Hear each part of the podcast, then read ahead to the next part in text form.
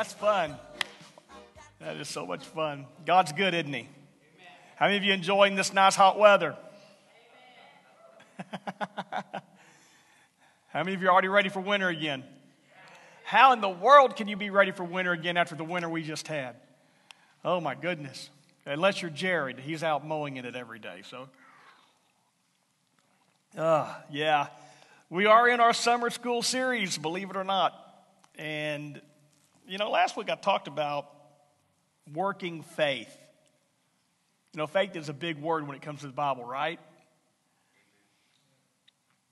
And today I'm going to kind of break stride just a little bit. Ain't nothing going to break my. I want to I want to build on that idea of faith just for a, a few moments today. And I really would like to just start by asking you a question. And then I had them put them on the screen. I think this is an important question.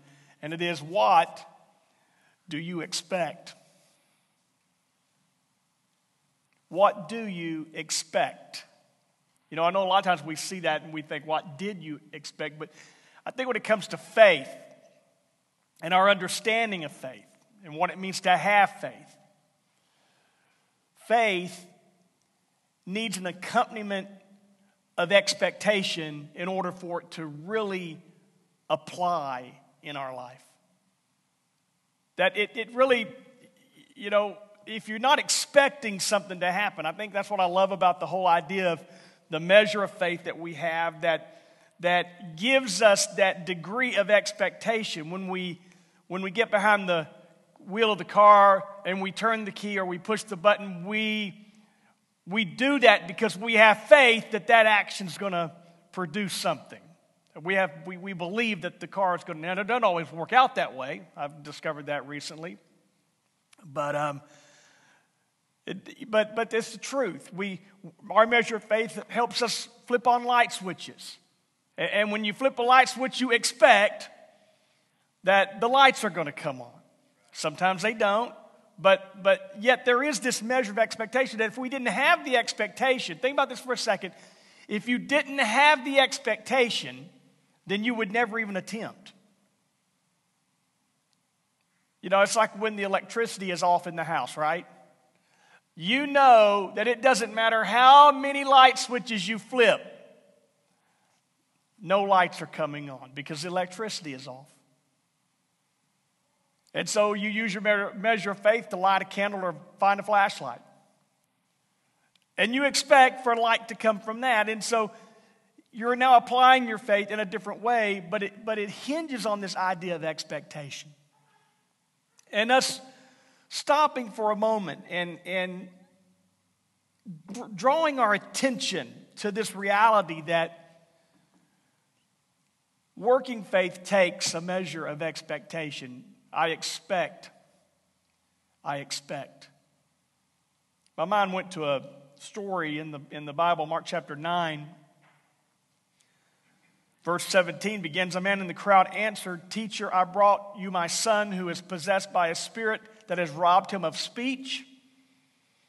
Whenever it seizes him, it throws him to the ground. He foams at the mouth, gnashes his teeth, and becomes rigid. Now, I want you to notice this. I asked your disciples, to drive out the spirit, but they could not. You unbelieving generation, Jesus replied, How long shall I stay with you? How long shall I put up with you? Bring the boy to me. So they brought him, and when the spirit saw Jesus, it immediately threw the boy into a convulsion. He fell to the ground and rolled around, foaming at the mouth. And Jesus asked the boy's father, how long has he been like this? From childhood, he answered. It has often thrown him into fire or water to kill him. But if you can do anything, take pity on us and help us. The 23rd verse is pivotal words by Jesus. If you can, Jesus said, everything is possible for one who believes. Immediately, the boy's father exclaimed, I do believe. But then there's this oxymoronic statement from the man He says, I do believe, but then he says, Help me overcome my unbelief. When Jesus saw that a crowd was running to the scene, he rebuked the impure spirit. You deaf and mute spirit, he said, I command you, come out of him and never enter him again. The spirit shrieked, convulsed him violently, and came out. The boy looked so much like a corpse that many said he is dead, but Jesus took him by the hand and lifted him to his feet, and he stood up. Now, this is a dire situation in this family. If you can imagine having a child that, that uh, is experiencing this in his life. And there had to have been a measure of faith in this man to even approach Jesus and his disciples. There had to be even a measure of expectation in this man for him to even approach Jesus and his disciples. He came to them expecting. Matter of fact, he even went as far to say that he came to Jesus and, and he, was, he was expecting something to happen. He was expecting his boy to be delivered. I think it's very plausible here that this particular story took place after Jesus had already sent disciples out, where it was already told to people that the disciples came and healed sick and cast out demons. And the, and the disciples came back just rejoicing over this fact that even the demons are subject to us in your name. But yet, in this instance, Jesus turns to them and says, How long am I going to be with you? I mean, it's almost like saying, How long am I going to put up with this?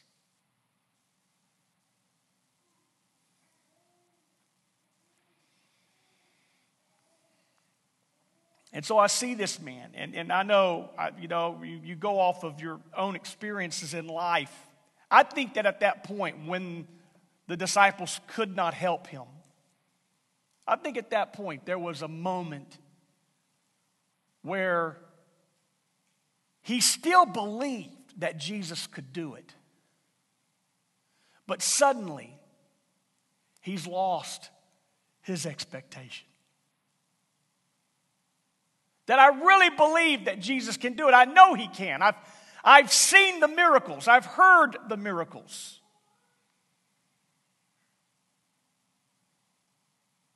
This man stood in that moment, not necessarily saying that his faith was crushed, but his expectation was crushed. He looks at Jesus and says, If you can, I know you can, but if you will, if you are willing, you can you can deliver my son. But at this moment right now i'm not i'm not real sure about the willingness. And that's when that's when jesus turns to him with those powerful words and, and looks at him and, and says, If you can believe, if you can, all things are possible to those that believe. And the man makes the statement, I do believe, but I'm going to need a little bit of help in my unbelief. How do you believe and unbelieve in the same sentence? How do you declare your faith and declare your lack of faith in the same breath. I believe that when you view it in the realm of faith and expectation combined together, you will understand that this man was literally saying, I believe that you can deliver my son, but I don't believe that you really want to. I believe that you can. I believed that the disciples could. But now I'm questioning the willingness. The willingness.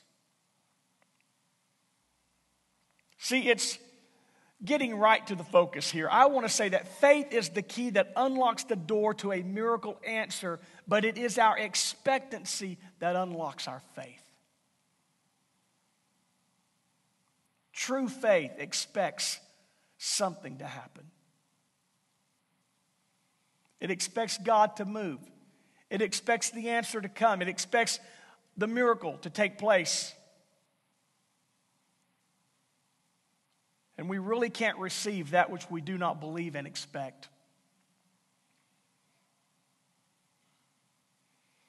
This man came first to the disciples because he had faith, but clearly, when the disciples weren't able to help him, that question mark arose. And it leads us to understand and know that in times where we are exercising our faith, it is very beneficial for us to, in that moment, begin to truly expect God to do something. Now, I've discovered that the something isn't always perhaps what I wanted. I've discovered in my life that I've prayed for answers and, and pretty much the opposite. God, God pretty much did the opposite of what I thought would take place.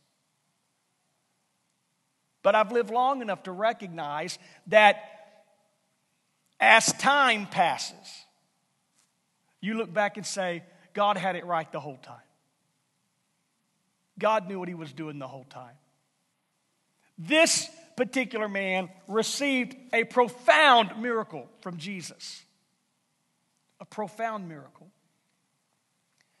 And it came after he believed and then once again expected. Jesus said this in Mark 11, 22. Have faith in God, Jesus answered. I tell you the truth. If anyone says this mountain, go throw yourself into the sea and does not doubt in his heart, but believes that what he says will happen, it will be done for him. Therefore, I tell you, whatever you ask for in prayer, believe that you have received it, and it will be yours. See, it's more than saying, I believe, it's expecting to receive.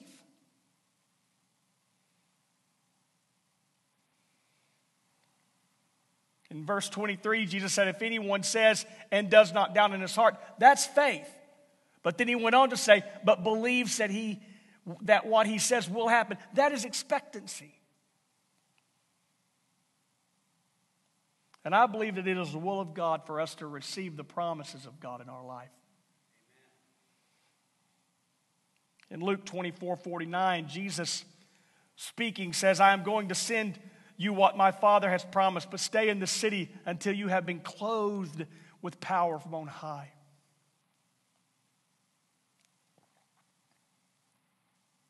Stay in the city until. Some translations say tarry until. There's this idea of tarrying until. Matter of fact, Jesus reminded them of this in Acts 1, chapter, uh, chapter 1, verse 4. On one occasion, while he was eating with them, he gave them this command Do not leave Jerusalem, but wait for the gift my, pro- my father promised, which you have heard me speak about. For John baptized with water, but in a few days you will be baptized with the Holy Spirit. Expect something to happen. Don't move. Stay where you are. Keep believing. But in your believing, Start expecting. It has been promised, so don't stop until. And they assembled in that upper room and they did exactly what Jesus told them to do. They prayed with expectancy. They, they voted for Matthias to take the place of Judas with expectancy. They fellowshipped in expectancy. The promise they knew was coming. They knew it was coming. And it did come. In Acts 2, verse 1, and when the day of Pentecost came, they were all together in one place. Suddenly, a sound like the blowing of a violent wind came from heaven and filled the whole house where they were sitting. They saw what seemed to be tongues of fire that separated and came to rest on each of them. And all of them were filled with the Holy Spirit and began to speak with other tongues as the Spirit enabled them. Now, it's amazing to me, this whole word suddenly. They've been, they've been waiting for, for some, some believe seven, others ten, seven to 10 days, they've been waiting for this promise to arrive. But yet, when God describes the arrival of the promise, it was sudden. I don't know how you feel, but I don't much like the tarry until. I like the instant.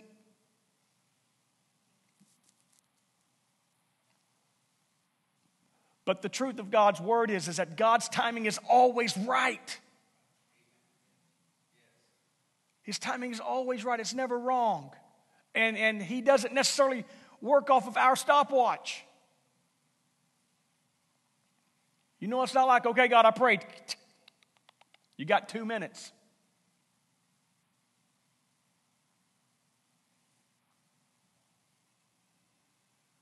I think in reality, the tarry in this particular situation weeded out those who did not expect.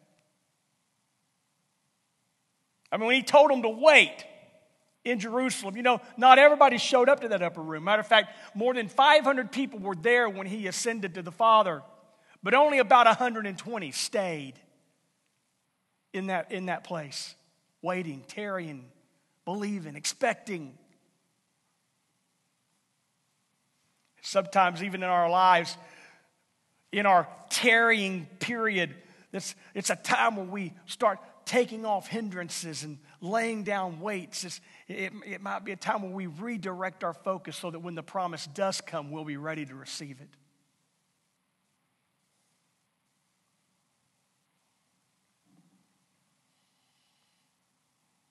Expectancy faith.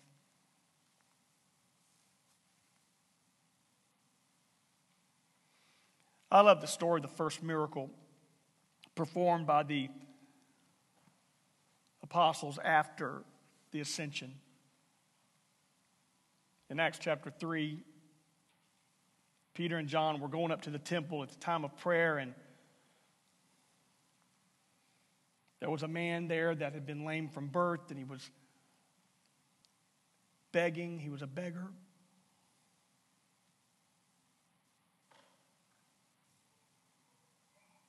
Verse number four of John 3, it says, Peter looked straight at him, as did John, and Peter said, Look at us. So the man gave them his attention, expecting to get something from them, expecting.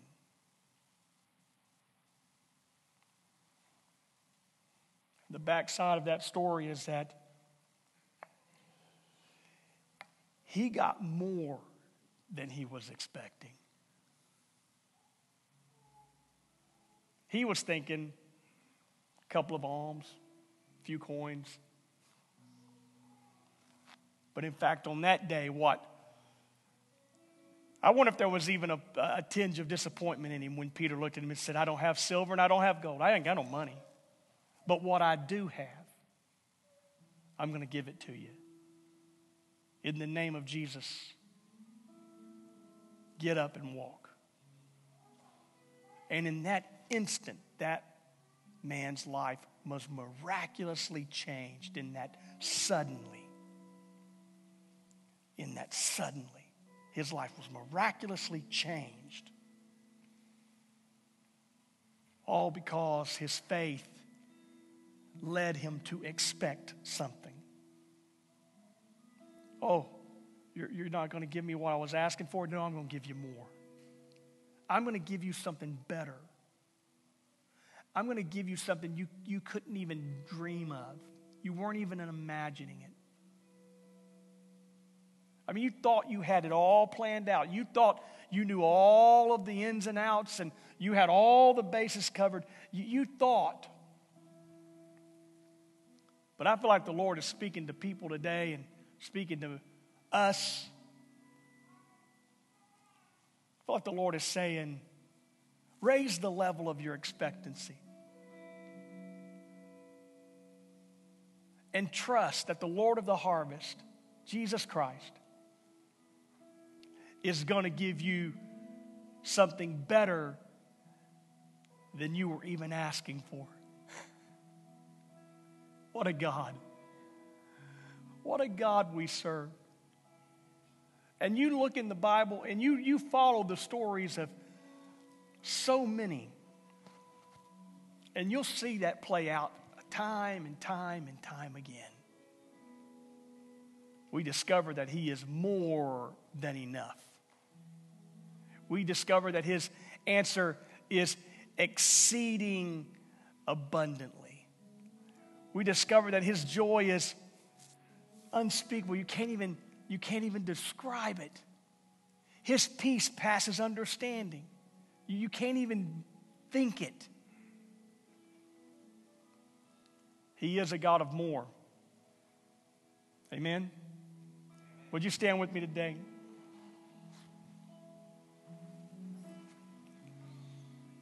Father, I am thankful right now for your word. I am thankful for your touch, for your help. Father, I pray right now in the mighty name of Jesus that there are those that are here in this room, those that may be watching online, I pray right now that there would be a very special touch of faith in their life that would raise the level of their expectation. I don't know what all they've been praying for. I don't know all of the needs in their lives, but I do know you know them. And I pray right now that we would be a people, Lord, that would not just say, I believe, but that we'd be a people to say that I also expect. We're looking, we're looking upon you and expecting to receive something.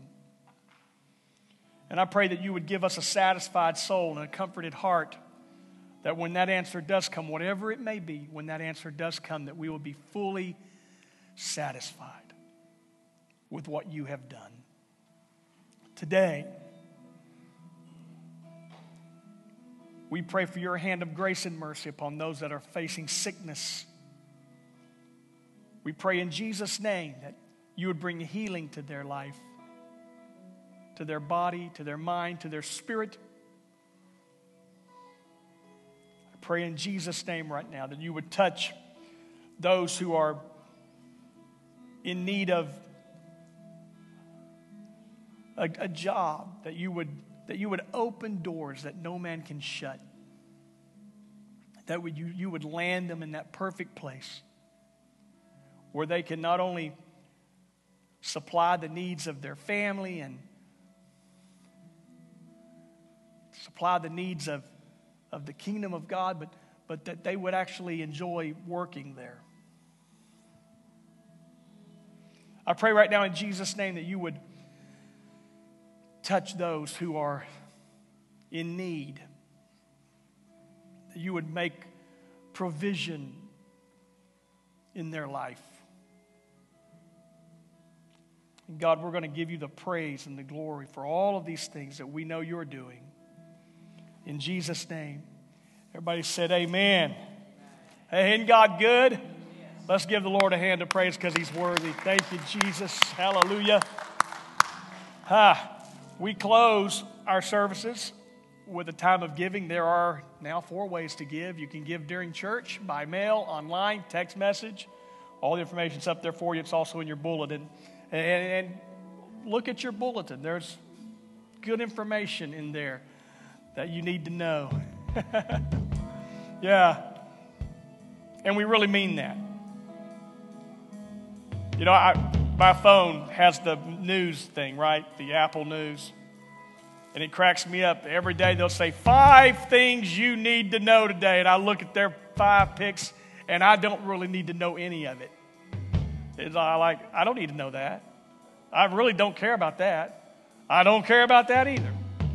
And so I, I never, are y'all know what I'm talking about? I never punch on. I just never, I, I, give, I give up on it. They never pick good news for me. They always pick stuff I don't care about. But now you need to know what's in that bulletin.